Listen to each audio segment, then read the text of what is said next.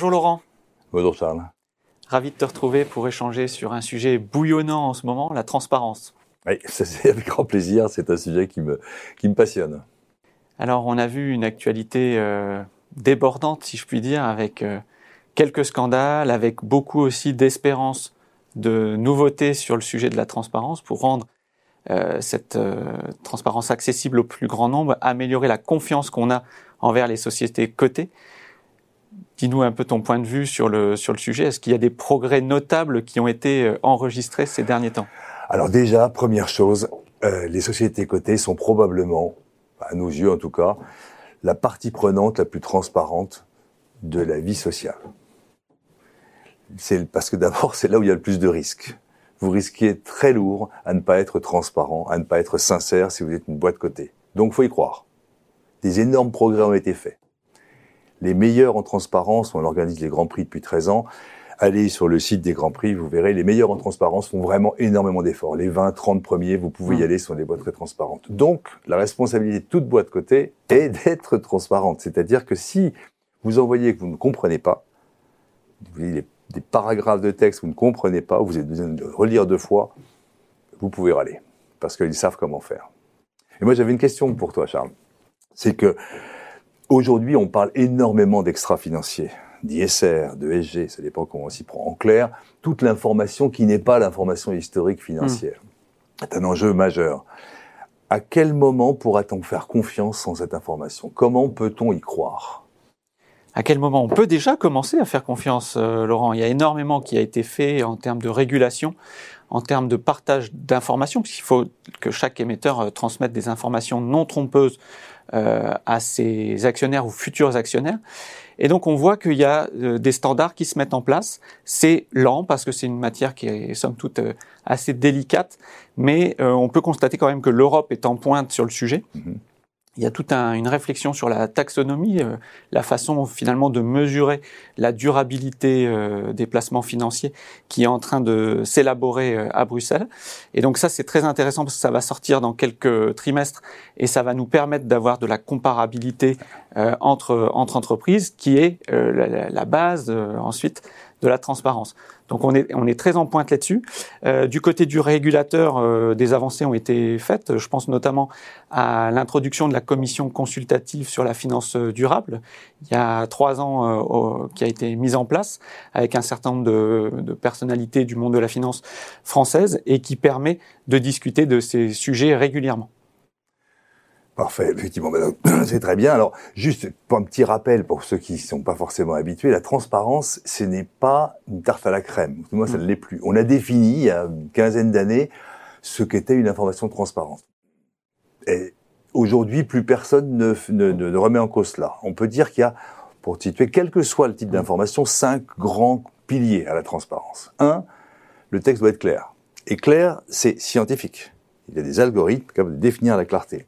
Deux, il faut que l'information soit accessible. C'est-à-dire quand vous la cherchez, parce que globalement, l'information, on va la chercher. On ne lit pas un document réglementé de A à Z. On va chercher l'information. Il faut que vous le trouviez vite, quel que soit votre moyen d'accès à l'entreprise. Ensuite, précisément. C'est-à-dire que l'information doit correspondre à ce que veut le régulateur ou à veulent les régulateurs, mais doit être complétée de tout ce qu'il faut pour vraiment comprendre l'information. Troisième pilier, la comparabilité c'est dans ce que tu disais, c'est qu'effectivement, vous regardez une valeur, vous regardez l'autre, vous voulez comparer la rémunération de l'un à l'autre. C'est pas le montant qui vous intéresse, c'est est-ce que euh, il y a des moyens, court, long terme, est-ce qu'il y a du variable expliqué correctement Et puis après ça, après la comparabilité, il y a également la disponibilité. C'est-à-dire qu'il faut pouvoir trouver l'information le plus vite possible dans votre langue euh, et selon euh, différents usages, effectivement. Voilà un petit peu. Ça, c'est les piliers de la transparence. Et c'est scientifique.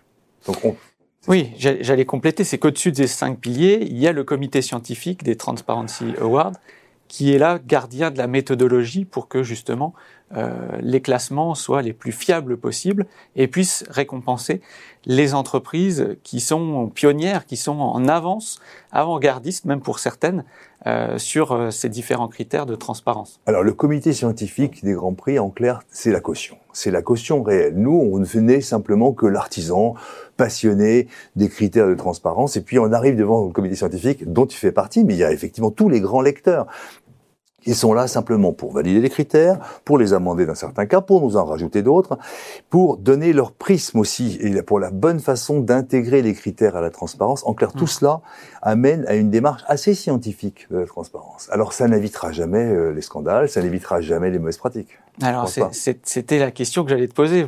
Malheureusement, on rencontre encore régulièrement des scandales euh, qui, euh, parfois sur l'éthique, parfois sur le climat, euh, démontrent qu'il y a encore beaucoup de progrès à faire. Comment on peut interpréter cette régularité des scandales qui, se qui continuent à se produire? Pour pousser la vie. C'est la vie. Il y aura toujours des pratiques borderline, il y aura toujours des gens qui pensent bien faire et qui ne le font pas. Mais globalement, les scandales ont fait avancer la transparence. Là, on sort un ouvrage au mois de septembre sur la transparence justement, mhm. et on a tracé toutes les grandes, au travers le monde, toutes les grands progrès de la transparence. On s'est rendu compte que très souvent, un scandale comme Enron, comme Arthur Anderson, ont marqué les esprits, mhm. ont fait évoluer la régulation et ont clair, ont servi énormément aux bonnes pratiques derrière. Donc, et il en faut, c'est comme tout. On apprend de ses erreurs, et puis c'est un petit peu comme les trains qui n'arrivent pas à l'heure. Ils font plus parler d'eux que de tous ceux qui sont arrivés en gare on time. Ah, si vous voulez jeter un œil juste à un document français, type un document de référence 2010 ou 2008, d'accord, et vous le comparez à un URD mm. actuel, c'est bien. Eh ben, c'est plus tout la même chose. Il y a vraiment eu d'énormes progrès de fait. Chapeau, quoi. Alors, pas tout le monde. Là, vous pourrez voir que certains sont restés à la traîne. Vous pourrez regarder les Grands Prix, vous saurez qui ne bouge pas. Mais alors, attention, il y a un paquet de groupes français qui vraiment ont fait des progrès. C'est quand même, il y, a, il y a vraiment un investissement. C'est un investissement. C'est hmm. faire clair, faire simple, mettre des illustrations. C'est pas facile. Du coup, euh, petite question impertinente, ça devient un investissement de plus en plus lourd pour des entreprises qui ne seraient pas encore cotées, d'aller se faire coter et de devoir apporter toute cette transparence. Euh, est-ce que c'est pas un frein finalement au, listing des futures euh, compagnies? Certainement. Certainement, c'en est un. Mais je pense que c'est un risque à prendre. C'est-à-dire sortir de la cote ou ne pas être coté. Je pense que c'est se mettre en, sur un autre type de risque. Mmh. Évidemment, c'est réduire ses budgets. Évidemment, ça permet de passer une information en beaucoup plus grande liberté. Mais le sens de l'histoire, le sens des candidats, nos enfants voudront rentrer dans des entreprises qui se conduisent bien, mettre du sens. Et ça, je crains que le fait d'être coté apporte un supplément de certitude sur la qualité de l'entreprise dans laquelle les enfants ont envie de bosser. Voilà. Euh, Laurent, on a parlé de l'enjeu très important euh, d'avoir euh, une finance plus durable. Il y a un autre enjeu très fort qui arrive dans les prochains jours, les prochains mois, c'est la numérisation de la data autour de toutes ces informations communiquées par les émetteurs. Alors oui, bien sûr, tu as raison, il y a une évolution incroyable. L'information réglementée était la dernière à pas être numérisée pour des raisons historiques, les régulateurs demandaient des PDF, c'est des formats print, pour des raisons de sécurité de l'information. C'est fini. Maintenant, les demandes sont faites en HTML. Alors, ça va donner lieu à une, exigence beaucoup plus grande sur l'information elle-même. C'est-à-dire qu'une fois que l'information est HTML en, réglementée, eh bien, vous pourrez avoir une information dynamique, donc des recherches extrêmement avancées au sein de l'information réglementée de l'entreprise multi-documents. Donc on peut imaginer dans l'avenir vraiment de transformer l'information en data, c'est-à-dire que ça vous permettra de pouvoir faire des recherches, avoir des réponses rédigées, commencer à vraiment bien sentir à n'importe quel niveau d'expertise, vous pourrez vraiment avoir des retours d'informations extrêmement intéressants. Et faciliter encore la comparaison toujours entre les différentes sociétés. La comparabilité, vous aurez vraiment de la précision. Vous verrez les incohérences. Aujourd'hui, elles sont là parce que entre un document PDF et un autre, personne ne fait vraiment le lien. Hmm. Demain, le digital vous permettra de dire mais comment ça se fait? Et c'est vrai que les incohérences sont pas malhonnêtes. C'est aussi pas les mêmes départements qui en parlent. Donc là, ça permettra d'optimiser aussi, euh, améliorer la, qualité. Et toi, Charles, de ton côté, comment tu imagines euh, quels seraient vraiment les, les, grands enjeux de demain en matière d'information réglementée? Bah, moi, ce qui me touche, c'est à nouveau euh, le sujet de la, durabilité. Euh, J'ai la chance, en parallèle, de, de, du comité scientifique euh, des Transparency Awards de faire partie du comité du label ISR qui mmh. réfléchit à avoir euh, une finance plus durable. Et donc, ce qu'on peut espérer, c'est que le, le, critère de la transparence devienne un incontournable euh, pour les fonds ISR.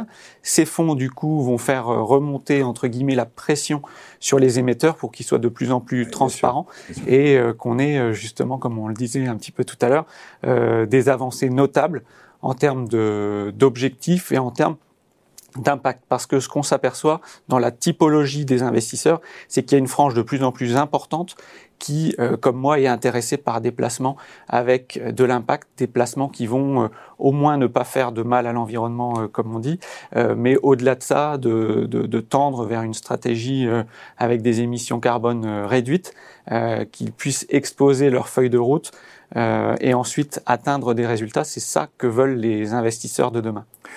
Écoute, c'est parfait, ça tombe très bien parce que nous, on envisage même de, de faire les mêmes grands prix que l'on fait actuellement sur les grandes sociétés cotées, mmh.